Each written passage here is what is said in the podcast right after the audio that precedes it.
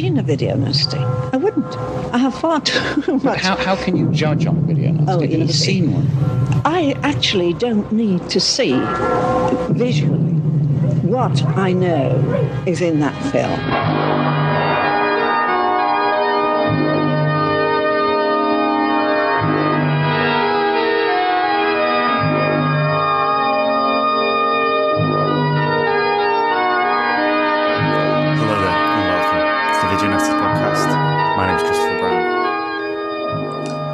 Wes Craven and Peter Locke have found their location for the new film they wish to film, The Hills Have Eyes. They stand there looking over this vista in the Mojave Desert in uh, Victorville, California. It's hot, it's summer, it's uh, dangerous. But they're happy. They're happy because that day they have uh, found where they, they plan to film their movie in what is, in fairness, a fairly inhospitable climate. The problem starts for them in that brief moment when they put the key back in the car, turn it, and it doesn't start. And they realise that the horrors that they plan to inflict on their characters could easily, in part at least, be inflicted on themselves. On the fourth try, the car starts, and luckily, there were no cannibal family ready in the wings, ready to pounce.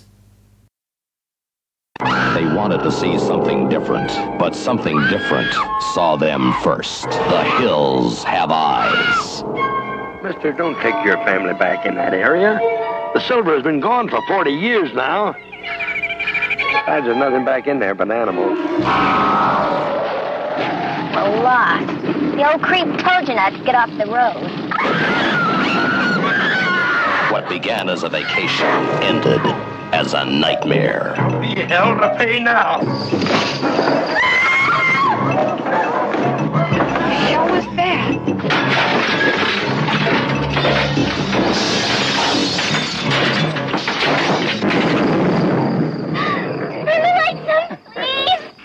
She thought she knew what the world was all about, but nothing prepared her for this. The hills have eyes.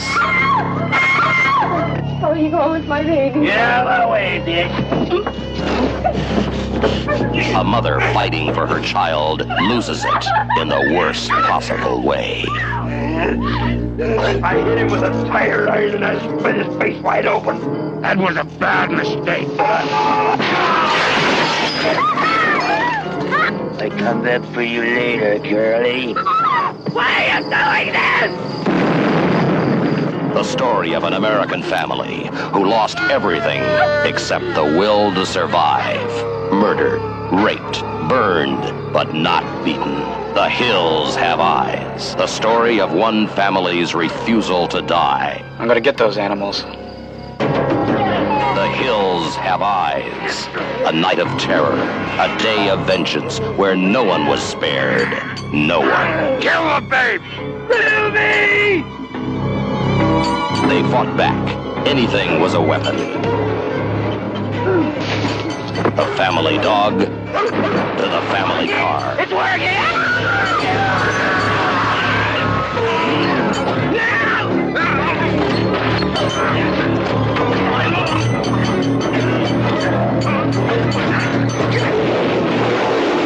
The Hills Have Eyes.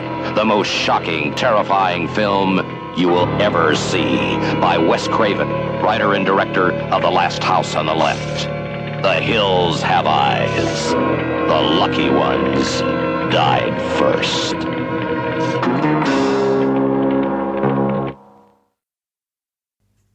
The Hills of Eyes from uh, 1977, American horror film. Written, directed, and edited by Wes Craven. As I've said, produced by Peter Locke.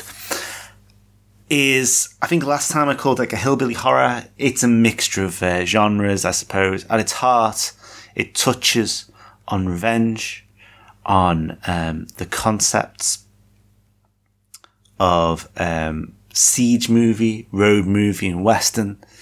And it's about people who hit a point where they clearly have uh, gone way beyond what they ever planned or wanted to to be, and and in that moment, um, become far something something else, driven to uh, very strong urges and violent revenge by a family who uh, themselves are very much uh, on the very edges of, of society. Wes Craven had no interest in making another horror film. After 1972's The Last House on the Left, a film we covered back in season one of the Video Nasties podcast, he um, saw the horror genre as being uh, quite constrained, to be fair.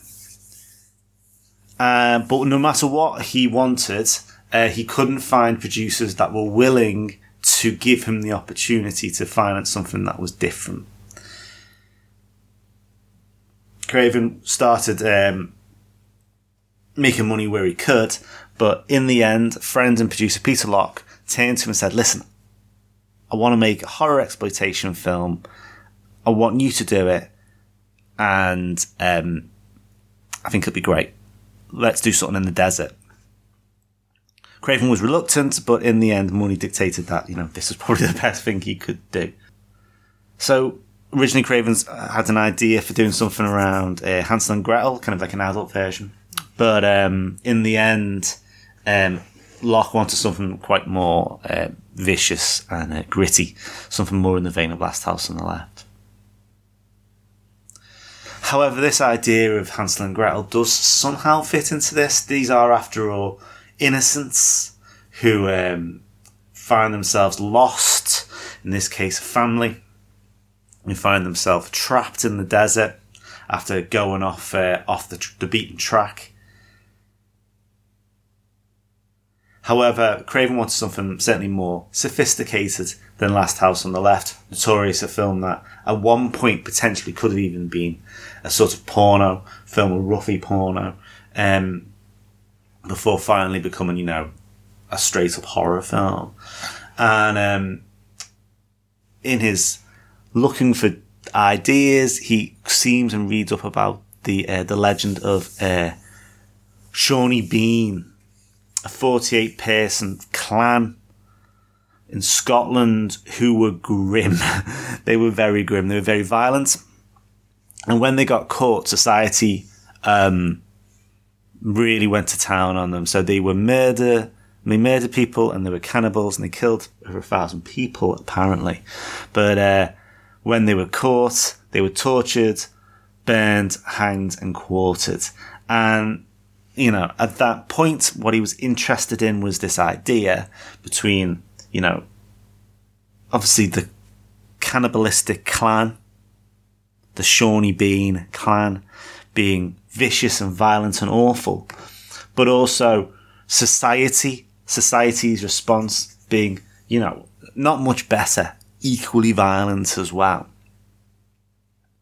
So originally the film was going to be called um, Blood Relations: The Sun Wars, set in New Jersey and set in the future, uh, like a, a, a, near future, in 1984. However, Locke was in uh, was work. Locke's girlfriend was performing in Vegas, and um, Locke thinks to himself, "Well, listen, it would be cheaper if we keep the cast small." and we film it in a few locations, striking locations and that. And the idea came to film it in the desert, hence the reason why they started scouting locations in the middle of nowhere in the summer in California and that kind of rather uh, terrifying uh, play view. The end story is quite simple. A family in a camper van with some dogs uh, traveling over to Hollywood they uh, they try to think they're clever and go a different way than the, the main roads. Stop and, and end up in a very isolated location, speaking to um, a petrol station person. Their car and trailer seemingly is it, it, it crashes and they are trapped in the middle of nowhere and become prey for a cannibalistic family. That cannibalistic family uh, most notably contains Michael Berryman, who, uh, who, who got the role of Pluto. A fan of horror films, he was keen to take part and you know used his physicality. His you know he's a big bloke with uh, interesting features based on a number of de- birth defects, and um, was able to, to to to really really go to town and indeed became becomes the, the face of the film. You know the sales point of the film. So um, Janus Blythe gets the part of Ruby because she is uh, keen to do it, likes the idea, and uh, is a fast runner. Locke gets a role, a brief cameo. Again, classic keep the producer happy stuff, I think, where he is oft quickly on screen. And the ca- and the, the, the cast of um, certainly there's a you know there's there's a lot of um, there's there's because of its low budget nature there's a lot of people in there that you may have seen in other exploitation films, but probably most notably is Dee Wallace, uh, who obviously is most famously known as the mother in E.T., uh, although, you know, has uh, appeared in, in many uh, horror films through the years as well. So the film was shot for, for, for what for Craven at the time appeared to be a big budget. Um, you know, something in the region of um, 350 $700,000. And, um, you know, he says notoriously that Last House on the Left was filmed for $90,000. So this felt, you know, luxurious in comparison. But the, uh, the, the, the, the crew and the cast were a little bit more suspicious that it seemed very small uh, in terms of a crew. It did not feel like a big production. The movie um, was filmed on 16 millimeter, which is notable when you watch it blown up on a big screen, but understandable when you consider how fast it needs to film. And um, it was uh, the, the the temperatures and the work was hard. Um, you know, they used non-union crew, and the film actors were paid minimum wage, and the shot was unpleasant. Very hot in the summer, in the, very hot in the um, during the during the day for up to 49 degrees and then would drop to minus one in the in the evening. So uh, so yeah very um, very taxing i suppose. To the point that um, michael berryman as well needed to be looked after because he could he, he didn't sweat. And um, therefore you know there's a high risk that you know he could very seriously injure himself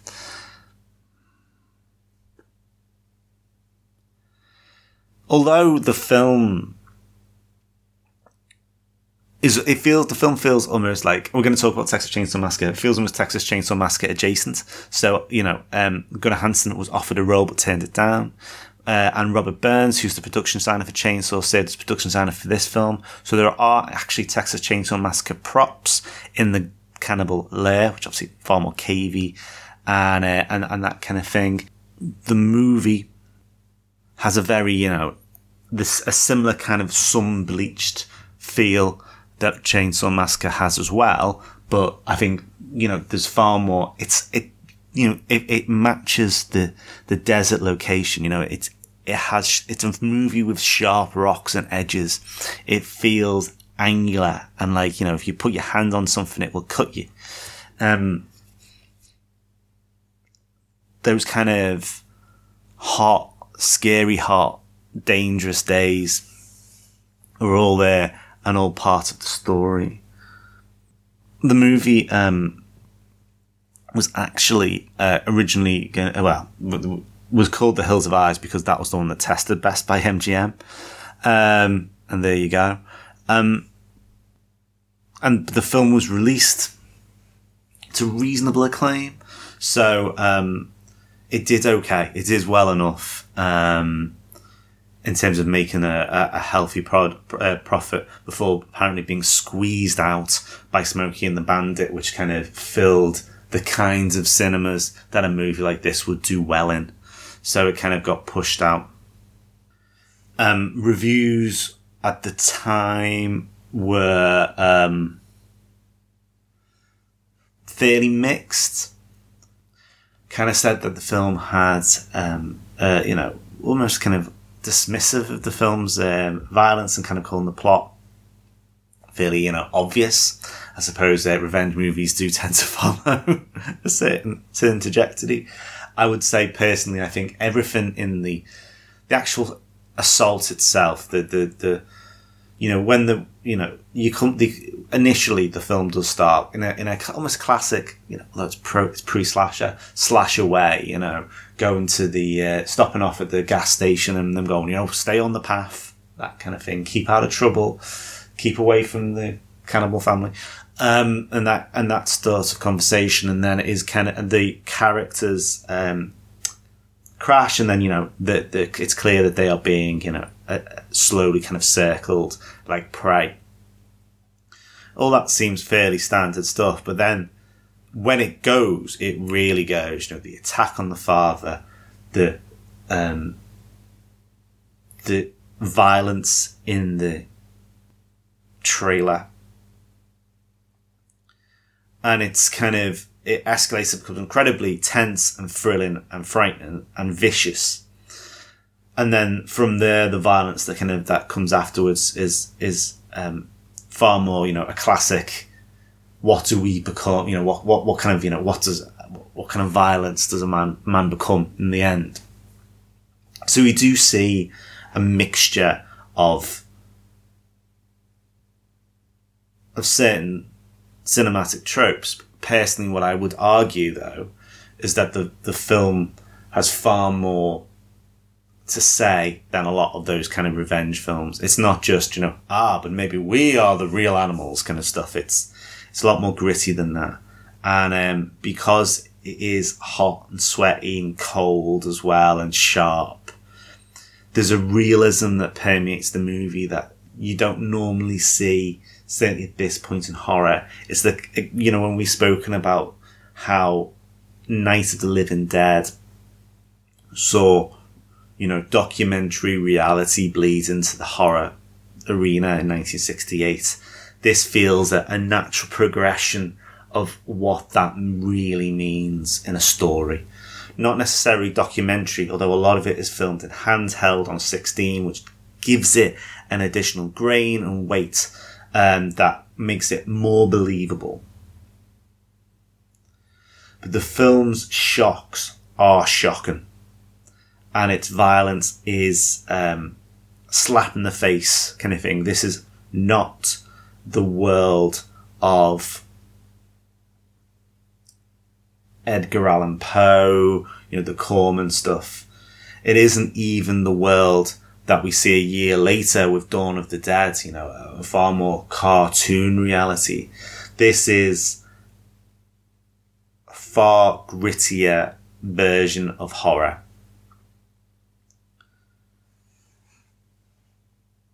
And what that works the best is, of course, that it is believable and it is vicious and it is grounded. And in the end, the film, you know, although there's talk of moderate box office, in the end, the film made $25 million. So, you know, certainly while it potentially could have done better, it would, you know, it's not seen as a bomb, certainly.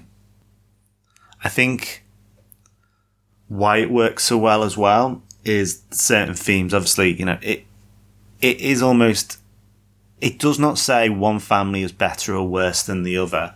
What it says almost is that we're all, you know, animals in a little bit of the world, uh, and we're small, and these um, these fights and these these this, this viciousness is is is intrinsic in in the human nature. What's notable at times in the film is when they are you know stuck the family is stuck in the middle of, of nowhere uh, how small the camera makes them look on the on the big screen and how grainy and tiny the 16 mil can make them look so insignificant against the, the viciousness of the nature that they've found themselves in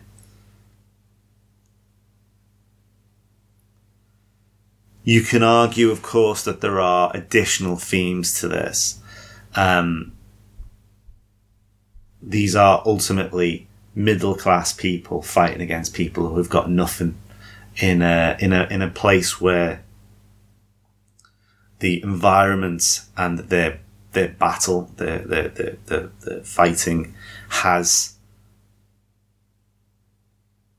stripped away everything and there's nothing left and it's just that kind of primal fear and feeling, you know, that drives them on. So the film does have a sequel, part two, which uh, leans heavily on um, flashbacks in an attempt to, to pad its runtime out, uh, also made by Craven. That was made in 1985. Uh, it also has a remake and a sequel to that remake.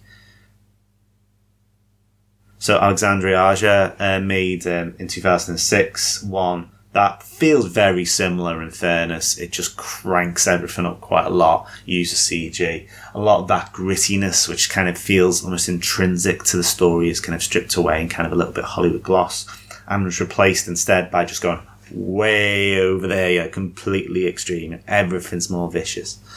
And, um, you know, I suppose that benefits for modern audiences, but kind of loses something in terms of of the film as well, I think. Uh, and then the sequel is more like Aliens, you know, it's just like, let's throw loads of people at it with guns, and it all kicks off. I suppose it's fair to say that, you know, it, it sits very, very clearly as a cult classic.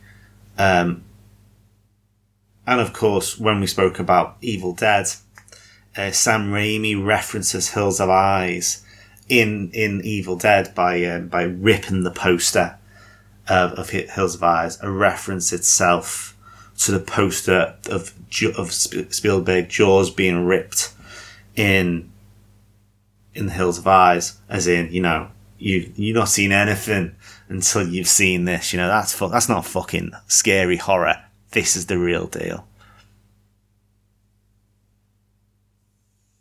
And then Craven responded, of course, by having Nancy Thompson fall asleep while watching The Evil Dead. And that kind of continues with references to each other as they go along in their careers, which was which is lovely as well. So the film itself certainly a cult classic, uh, a vicious kind of tone to it. The film has a kind of notorious um, censorship history. Um, so when it was originally put to the MPAA, um, it was cut down, and these shots are of loss, a bit of loss now. Effectively, there's no sign of a you know an uncut cut version ever coming down, and they include just more violence. Effectively, so the shots were cut down. So um, the kidnapping of the baby was cut was trimmed significantly Fred being killed by Jupiter is cut back. And um, some of the cannibalism was also edited down as well. So the film was cut further when it was released in the UK. So this is the R-rated version, saying that effectively the theatrical version being the version now. So then that included a shot of a, an ankle being mauled and um, a stabbing. And near the end of the film was also removed, uh, were cut down at least. And this cut version is the preset that was seized in uh, in 1981 on Jaguar VHS. So likely the reason why it potentially didn't become a video nasty is that it was already did have a BBFC certificate and that was the version that was released. So was you know legitimate as it were. Um, it was okay, but it got released. It got it was trimmed yet further in uh, 1987 for a Palace VHS release where um, with the gun is put in Brenda's mouth. That was slightly cut, I assume for sexualized violence. This version is effectively the, the best available now in terms of the, the release is the theatrical version, which got uh, be released on Anchor Bay and DVD in the UK, uh, and now is available on Arrow, on Blu-ray, on their uh, you know, as uncut as it ever will be, shall we say? Um, because as we said, this, these these shots have been lost. The uh, the ones from the that the MPAA insisted on. So that's available on Arrow. Uh, released on Blu-ray in um, in a couple of years ago, and is available on their streaming service as well. So, and it, it's gorgeous, man. It's a 4K scan. It's, it is good as that film is ever going to look and a, and, a, and a quality movie as well. So, uh, definitely worth a look if you haven't watched it recently. And the last time you watched it, maybe you watched it on VHS, um, like a lot, and a lot of people may have done. So, it would be worth, I would recommend revisiting it and kind of seeing a lot more in terms of what Craven was doing on the screen. You know, it, it, it feels very different than it did when you watched it on VHS back in the day. It, it, it's, it's a considerably different movie now, I would argue, uh, particularly with the scan, but also just the scale. You can feel the scale and the heat and the size of where they are.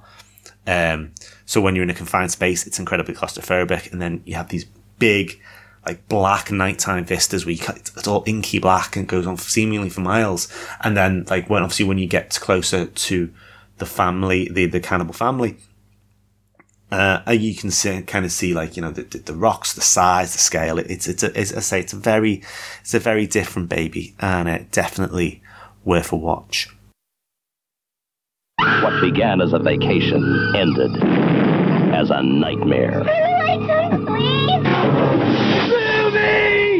The story of an American family who lost everything except the will to survive. The hills have eyes. So if you want to get a hold of me, please do. My email address is videonastypodcast at gmail.com. You can get me on Twitter at orange underscore monkey or go to the website last.horrorpodcast.com or videonastypodcast.com where all the podcasts are housed. Housed? Homed. Next week we discuss Zombie Lake. It's something I've trialed, trialed for a bit in terms of like mentioning it. Uh, so Jean Rollin. So we'll go into the life and times of Jean Rollin, which I'm looking forward to do. Till then, take care I'll speak to you soon. Goodbye.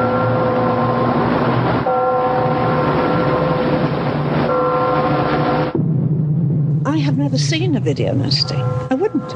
I have far too much. How, how can you judge on a video nasty? Oh, You've never seen one.